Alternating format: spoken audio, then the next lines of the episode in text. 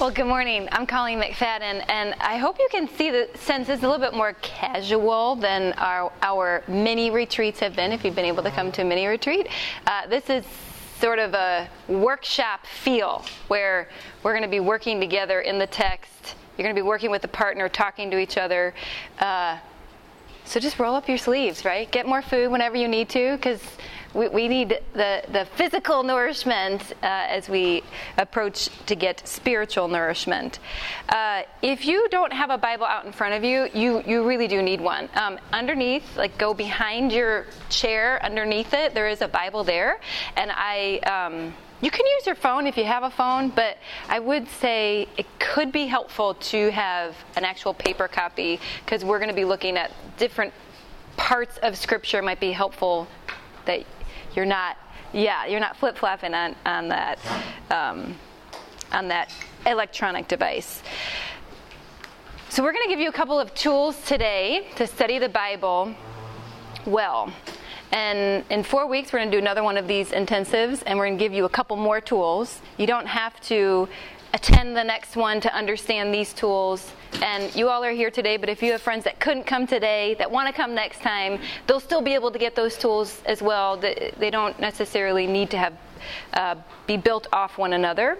Um, but the three tools that we're going to give you today, I'm going to do a couple, and uh, Christy's going to uh, give one of us two. Of those, this first one that we're going to look at is is really more of a conviction. It's more of a, a, perspective that we need to have as we approach the scriptures. How, how are we going to approach it? As Shainu was was praying that. Um, the word is so valuable. It is more precious than gold. It is sweeter than honey. And I think we could all raise our ha- hands and amens to that. But when we open it, it's not that smooth as honey, right? It's not that easy to read. Um, but I think we need to give ourselves to the hard work of study because there's something at stake if we don't study well. There is something at stake if we don't study well. And I'm going to introduce this just by way of a picture. If I can get there. All right. I may know what this is. I mean, not who the people are, but what's happening in the picture. He's swearing in, right? This gentleman is swearing in to a court of law, and he's putting his hand on the Bible, raising his other, and, and what is he saying? Do y'all, do y'all know the oath that you have to say when you're sworn in to a court of law? I, I swear to tell the truth, the whole truth, and nothing but the truth. So help me God. Why is that so crucial that in a court of law that they take that oath that they're just going to say the truth? What, why is that so crucial? What's at stake if he didn't tell the whole truth or if he said something that wasn't the truth? Somebody could go to jail. That's right. Or somebody could go free. That shouldn't. Injustice. That's exactly what happens. There's injustice that happens. Um, you're also uh, liable of perjury yourself, aren't you? I mean, it's one thing for the other person, what's at stake for them, but what's at stake for you is, well, you're liable of perjury. I think we need to have the same sort of perspective when we come to uh, the scriptures. So, this tool, that this conviction, this perspective that we want to have is, we call it staying on the line, meaning there is a straight and narrow line of scripture, the truth and we want, when we study it, we want to understand the whole truth, meaning we don't want to take away from anything that God says. We want to understand the fullness of it. We want the whole truth. And we want nothing but the truth. We don't want to add anything to this to, to the, the truth of Scripture. We, we, don't, we only want the truth. We don't want anything more. We don't want anything less. We want that straight line of Scripture. This isn't just my idea, by the way. Scripture itself attests to this. So let's just look at two different passages in Scripture that speak to this. This is Deuteronomy 4, when Moses is speaking to the people of God. Can someone read this aloud for us? Can you all see it on the screen? Who can read that? Amy? And now,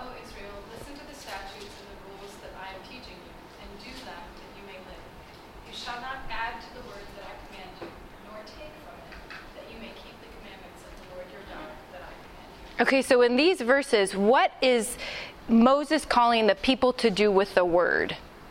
What, what, is, he, what is he asking them to do with the word of God, the, the statutes and the rules?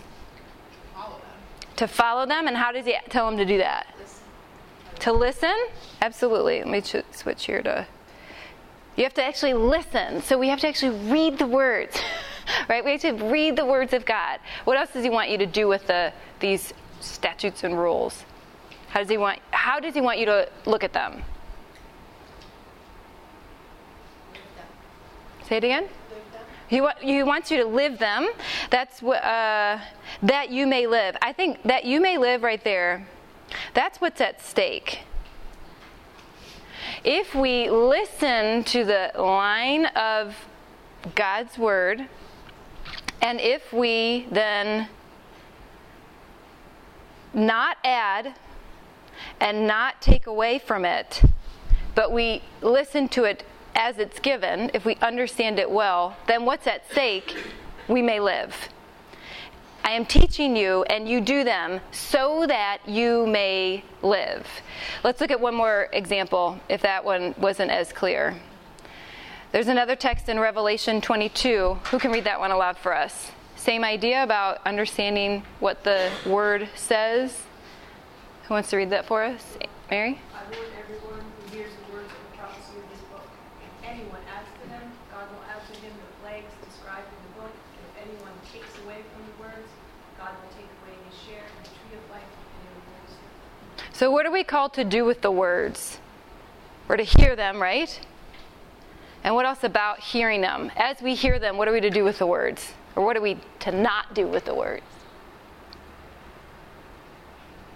We're not to add to them. I mean, this is obvious, right? I'm giving you easy ones to begin the day, right? We're still waking up. We're not to add to them, and we're not to take away from the words. This is important because what's at stake if we do either? What does it say? We lose our share in the tree of life, which means death, which means eternal separation from God. These, this is not what, how we want to, uh, that's not our end. I can't imagine anybody here that would say, sign me up for that. Like, I, yeah, I don't mind if I add or take away. No, this in Scripture itself shows us what is at stake if we simply add some things in Scripture or take away some things in Scripture. In other words, it's trying to give us the foundational perspective and conviction that we need to, as much as possible, understand faithfully the words of God. We wanted to start with this tool, this principle, this conviction, because when Christy comes up and helps us understand the context of a passage, we're going to really want to figure out the context of that passage because we want to stay on that line of Scripture. So here's the actual um, principle in sentence form for staying on the line. We must understand the meaning of Scripture, never adding to it and never taking from it. This is something that I try to repeat to myself every time when I'm reading scriptures is my conviction when I approach it that I really want to understand what it says. I don't want to add to it and I don't want to take away because I know what's at stake. Um, any questions on this so far, just generally? We're going to work on some text examples, but questions? Good? Okay, if I go, I, I, can draw our little picture here again of how we have a line and how we're tempted to add to it and how we're tempted to take away from it. Let me just give some quick examples of how we could do this. In Proverbs 20, it says, Wine produces mockers, alcohol leads to brawls. Those led astray by drink cannot be wise. I could read that text and I could say, no alcohol. No alcohol whatsoever. Alcohol is. Uh, leads to mockers, it leads to fights, it leads to no wisdom. So I'm going to say just generally no alcohol. Do you see how that's adding to scripture by me saying that? What, why do I? Why am I saying I'm adding to scripture with that? Because can anybody interpret for me if that's a, a true thing that uh, I could say God says you can't drink at all? It's not explicit. It's not explicit. That's right. And the tools that we'll learn today and next time, we'll learn how, all right, it's not actually explicit. Now, should we drink to get drunk then? No. right, I'm not I'm not saying we have liberties to take, but I think there's many ways that we could approach scripture. There are many ways that we could approach scripture and make rules that aren't actually there. We're, we're adding to what God has said. And I think there's ways that we can take away from what God has said. For example, um, in John 14, it says, I am the way and the truth and the life. No one comes to the Father except through me. How could someone um, take away from what God is saying there? Does anybody have any idea? I mean, I think we all understand what that verse means, but just pretend for a moment how you could uh, say less than what God is saying there. How you could interpret it, how you could understand that verse as less than what God is saying. I am, go ahead the, perhaps that Jesus isn't God. Even though Jesus says, I am the way and the truth and the life, no one comes to the Father except through me, maybe Jesus isn't God. Or maybe, um, well, that's that's your Jesus, but you know, I have this other way that I can do it. I know you can get to Jesus through, you can get to the Father through Jesus, but I can get there through, through, through another avenue. But that's not actually what the word says. No one comes to the Father except through me right? See how quickly we can take away from what God is saying. Why don't we turn to an example together so we can see this in action in Scripture? Why don't you turn to Mark 7? And this is on, if you have the Bible that was underneath your chair, it's on page 842. Mark 7, page 842. Our church just finished a series in Mark. Um, well, actually, it was we finished it on Easter, didn't we? So maybe it's been a couple months, but uh, maybe this is somewhat fresh in our brains. Um, thinking about Mark 7. This is an example in Scripture of religious people, people who fear God, who miss the line, who don't look for the true understanding of what God's Word is. And we're going to see what's at stake with this. Okay, so um, why don't we read it aloud together actually first? It's we're just going to take the passage from starting in chapter 7, verses 1 to 13 is what we're going to look at, um, the, the whole part. But just so we don't get lost in all the details, let's just start with the first five verses. And um, I'll have somebody read it, read the first five verses aloud. But as they read it aloud, I want us to be listening for. Um, ways that perhaps these religious people are adding to what God is saying or taking away from what God is saying. In other words, they're not doing what God has said. Um, who can read that for us? Want to do it, Cheryl? Thank you.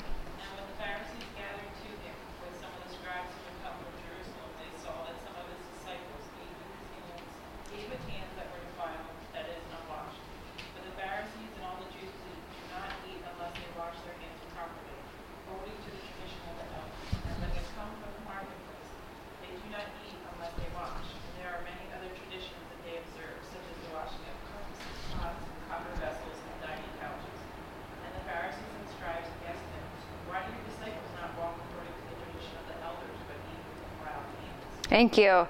Well, I mean, right here, are they more likely to add to Scripture or to take away from it? What would you say? They're more likely to add, aren't they? So, how are they adding? What are they saying? Just shout, shout out what you see there. Ritual clean hands. Where do you, what verse you see that in? Um, that's one. Uh, they were undefiled. Their hands were undefiled. They were unwashed. What, what verse do you see that in?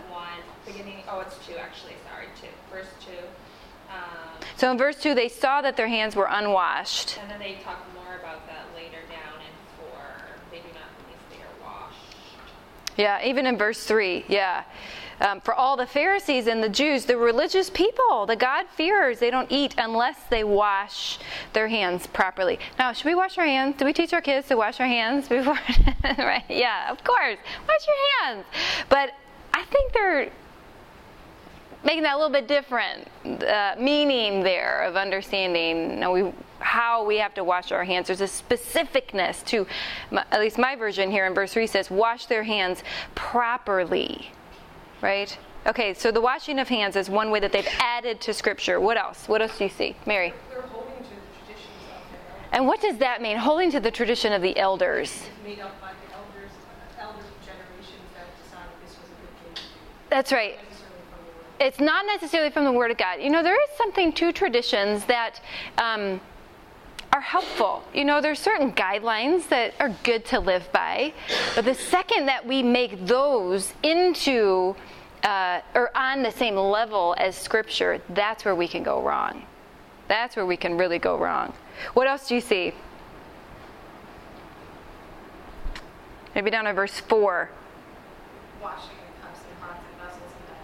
That's so weird. They're washing couches, right? That's right. I mean, to our minds, this is so obvious, isn't it? That they're washing couches before they eat. They're wa- they're. I mean, granted, yeah, we have to wash cups and pots and copper, but, but if you knew this time and the way that they were going about all of this washing and cleansing before that they could eat, you could quickly see that they're adding to the rules. Um, what God has had for them. Well, okay, let's move on to the next few verses then and see how Jesus responds. So we've got another question here for us.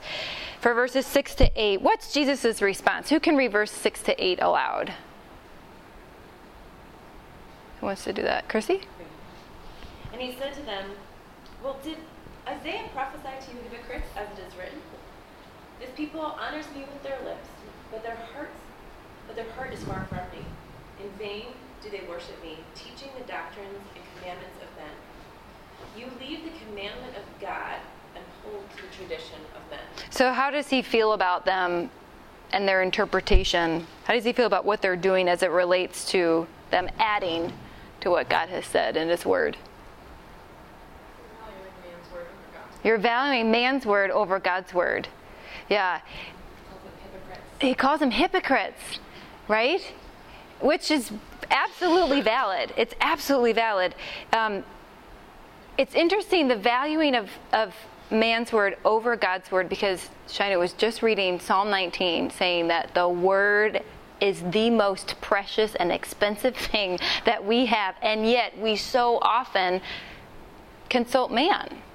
Uh, one just way that this works out in our lives, I know it works out like this in my life, is when I want to understand.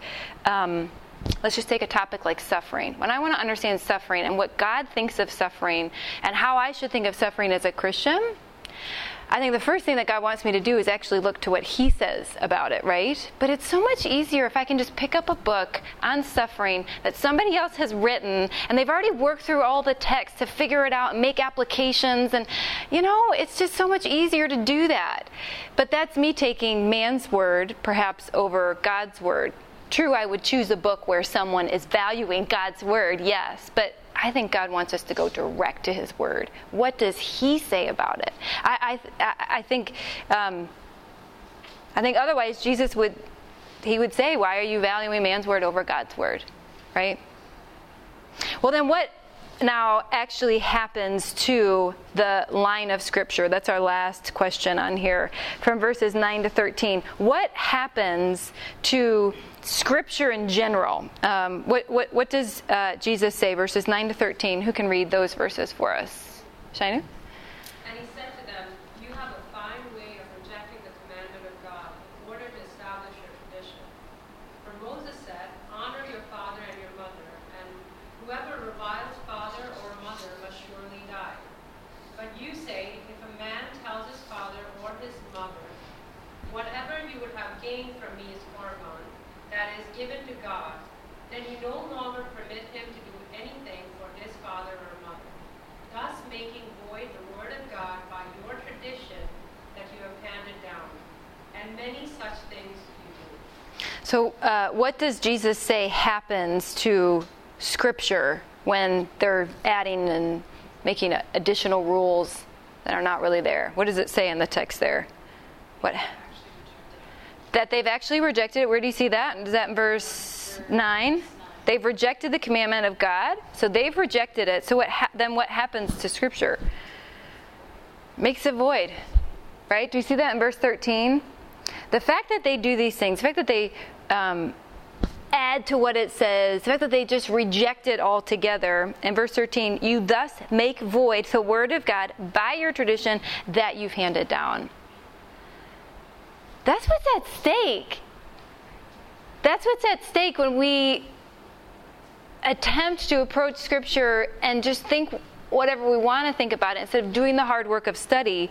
We actually totally negate it. We don't even need it anymore because we have other things that we would want to put forward as the way to live.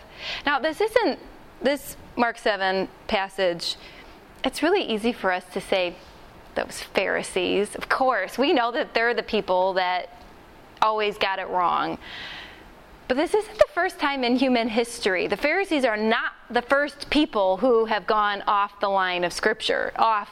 They're not the first people who have heard a word from God and added to it or taken away from it or gone wrong with what God has said. Where's the first time in human history that someone had a word from God and messed it up?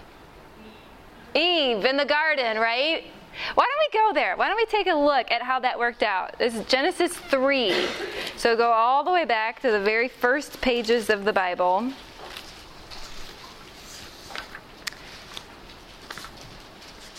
In Genesis 1, we see God creating the heavens and the earth with a word, right? He speaks it into creation. And then in Genesis 2, he actually he gives a specific command, a specific word for how man is to live, specifically in the garden, right? Um, who knows where that word is in Genesis 2? What, what's because if, if we're tracking here, we're thinking about how Eve went off of what God said. Well, we need to actually establish what did God say. So who knows in Genesis where it happens in Genesis 2 that God gives a word that eventually they go off of? Who knows where that is?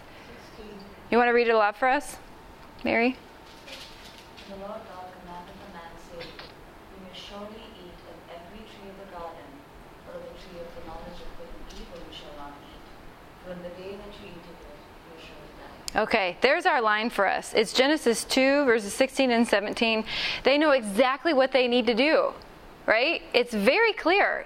You can eat from any tree except one. There's one that you can't eat. And then there's a consequence. There's a what's at stake if you decide not to follow this, right? What's the at stake part of not following the word? Death. You shall surely die, right? So we have a command and we have a consequence. Well, this goes bad. And it goes bad with a conversation between the woman and the serpent.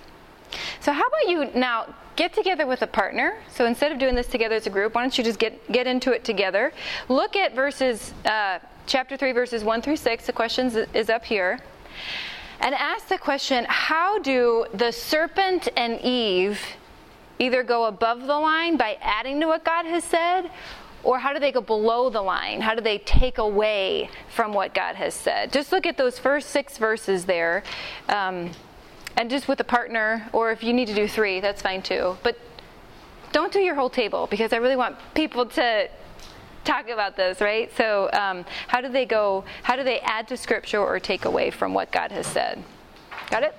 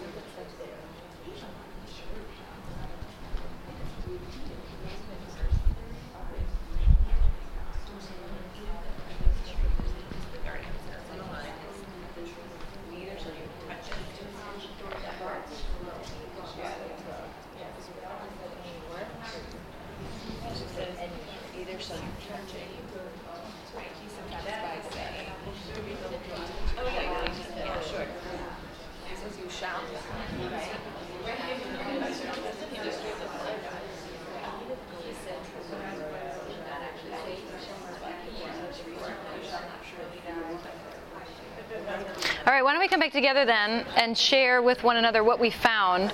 And if you haven't gotten through all the verses, we'll learn from some others who have, right?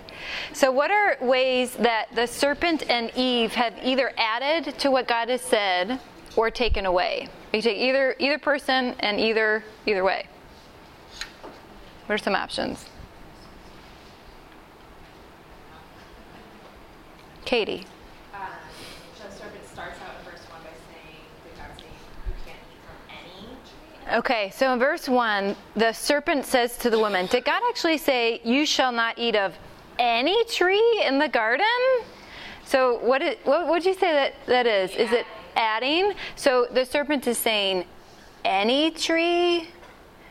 Now, is that what God said? Because we, we want to go back to the line, right? We need to check this against the line. So is that what God said? You can't eat of any tree. No, what did he say? You can eat of every tree except one.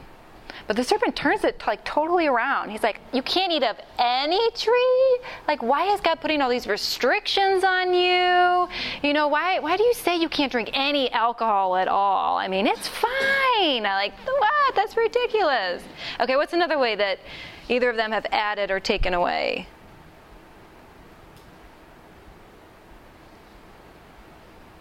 She adds when she says, neither shall you touch it in verse 3. Great. So in verse 3, she actually says, But God said, You shall not eat of the fruit of the tree. She's correcting uh, the serpent here. You shall not eat of the fruit of the tree that is in the midst of the garden, neither shall you touch it, lest you die. And you're saying she adds to what God says by saying, Don't touch, right?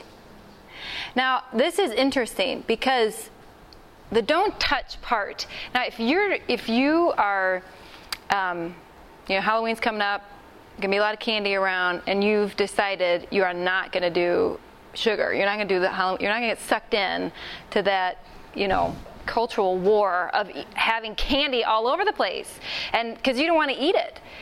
Well, now if you if your kids bring candy home and you have it sitting in a bowl on your counter and every day that you see it that you walk by it and you just kind of rub it i mean obviously you're not going to do that to yourself. You're not going to tempt yourself. I think she's right on to say don't let's not touch it. You know let's like we're not supposed to eat it so let's not you know admire it and let's just stay away from it. But where she went wrong was she said God said it. That's where she went wrong. It's fine to have some principles like, yeah, I need to stay away from that, but she put that into God's mouth. And it's not what God said.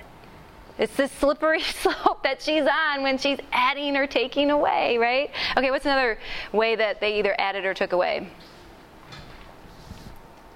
the serpent added when he said, um, God knows that um, when you eat your eyes will be open, he said, and you will be like God. God didn't say that. God didn't actually say that you'll be like God. That's right. Um, yeah, there he's um, he's trying to show, in a sense, that um, God's holding back from you, right?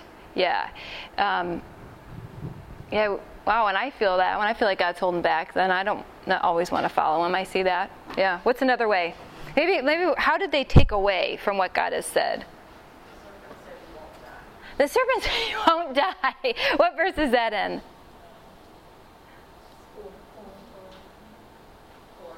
It's in verse 4, and he's just very explicit. Um, but the serpent said back to the woman, because she says, You're going to die. But the serpent says, You're not going to die. And what do we know happens? We die. They die. We die. Everybody dies. So he's just totally negating. I mean, we could be very subtle about this, or we could just be really blatant about it. Like, he just wants to tell them, That's not going to be your end. You're not going to die.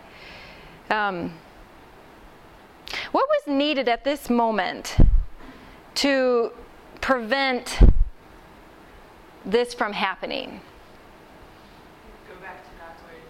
You need to go back to God's word and see what it actually says. Eve and the serpent needed to go back to God's word and see what it says. The thing is, who was the word given to? Back in chapter 2, verses 16 and 17, who was the word given to? It was given to Adam, wasn't it? Was Eve around? Was serpent around?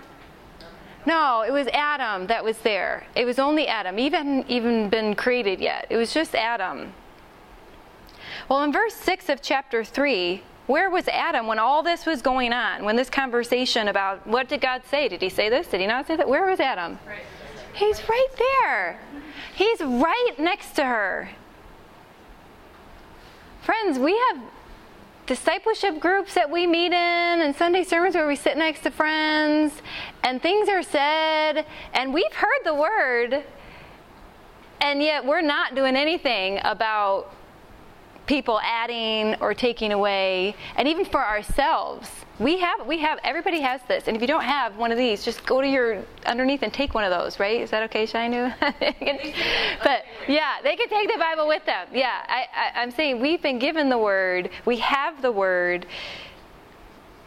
We have no excuse. Amy. I don't want to be a stickler. yeah There's nothing to indicate that Adam was standing right there. Ah, okay, so let's look at verse 6. So when women so when the woman saw that the tree was good for food and that it was a delight to the eyes and that the tree was to be desired to make one wise, she took of its fruit and ate and she that's okay. And she also gave some to her husband who was with her and he ate. No, I should have read it aloud. Yeah, that's how it's it's a good clarification to make.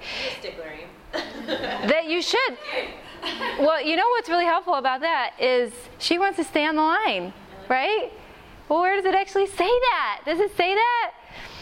He was right there. He was right there with her. He heard this whole conversation happen. He did nothing about it. And what's at stake? Okay, uh, we are, we've already said it that you know you could die, but what else? What do we see? You didn't read these verses, but they could be familiar to some of us. Ver, you know, uh, verses seven and following. What's the result of this um, not staying on God's word?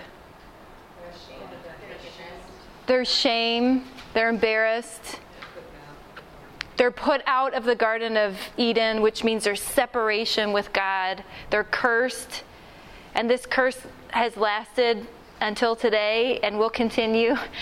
I mean, this, this is what's at stake when we're not um, faithfully coming to the Word, wanting to understand what God has said. Like, what did God really mean by the fact that I couldn't eat from this one tree? Well, he meant you couldn't eat from that one tree. That's what he meant. And that's pretty clear and explicit. But when we approach like Ecclesiastes, it's always not so clear, right? It's not so clear to know what what is the main point of that text and how does that what is it what difference does that make in my life? I mean, our pastors have a big job to do that every single Sunday to go through passages and try to figure out what it says to stay on the line of Scripture. But they put the hours in, and as people that um, study the Word for ourselves, we should put the hours in to understand it, lest we die, like Eve says, lest we die. Questions on this, on the Genesis 3 passage, or just generally on this concept, this perspective that we want to have? Mary. Um, throughout Scripture, will you always find something above and below line? That's a good question. So, the passages that I picked out in Mark 7 and Genesis 3 were demonstrations for us to see how humans have gone off the line of Scripture, right? But that's not what every story is going to be about of people like I mean, people do consistently misinterpret God's word within that. We we see that happening. How the Israelites failed to follow God's law, and well, we'll talk a little bit about exile uh, in with Christie's talk. But um, this is more to come at it for us today. How how are we looking at God's word and approaching it so that we can attempt as with these tools that we're going to gather, uh, that, that, we're going to put in our toolkit and our tool belt, um, that we would give ourselves to studying hard so that we don't do what Eve did, or we don't do what the religious Pharisees did, or does that answer it? Other questions? Or just impressions about this, or? Yes, Genesis the verse 7, when it says that the eyes of both were open and knew that they were naked. Yes, Genesis 3 7, yeah. That's kind of, I mean, like the reason why it's so important to do this is because now there's like, that's the nature of man. Before, it was, the nature of man was to take God at his word, and now the nature is, okay, we can see like um, something other than what God says. Yeah. Seeing good and evil. So like God said, and it was good, and pertaining to everything, including their nakedness, and now they can see a possibility that it might not be good, even though it's a lie. Right. That's like the that's like what it is to be human is to not believe, to suppress Yeah. and not believe God says the reality Yeah. the curse. Our eyes can see a different Yep. that's not true or real, but we're still open to it. That's a great word. And the person that did that, or person, animal, being, spiritual, whatever, in chapter 3, verse 1 was the serpent. Um, when he said, Did God actually say this?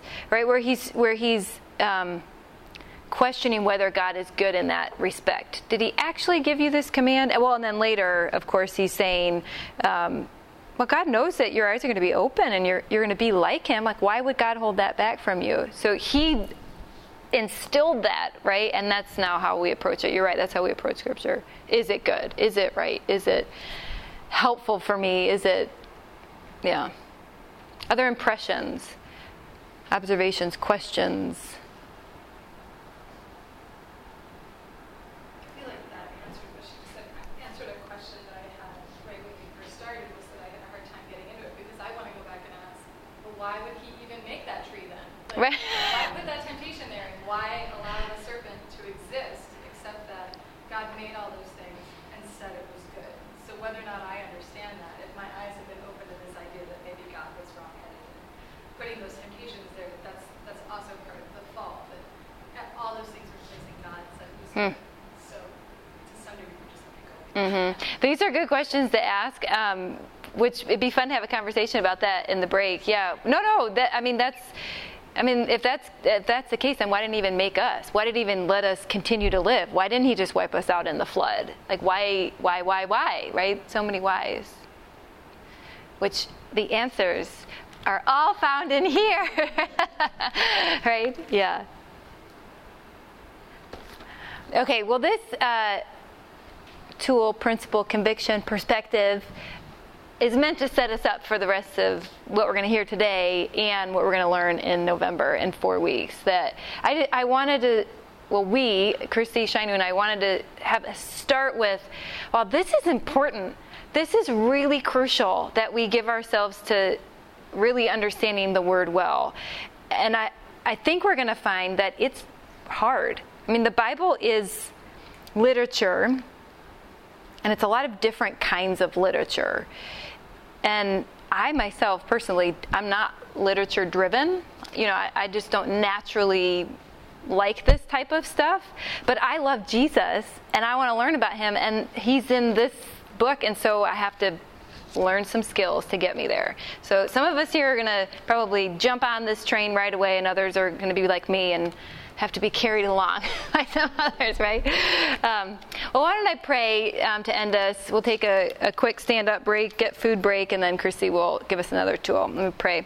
Father, thank you so much for your word that is um, life to us. Uh, we have life in hearing the words of Scripture because they tell of your Son, Jesus Christ, and in him we have life. God, would you help us um, to recognize what's at stake?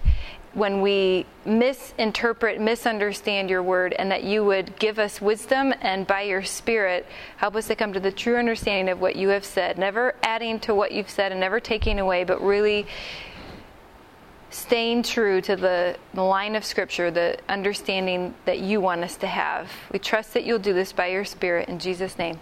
Amen. All right, take five minutes, and if you need to use the restroom, there's more food, and Christy will come up with our next tool.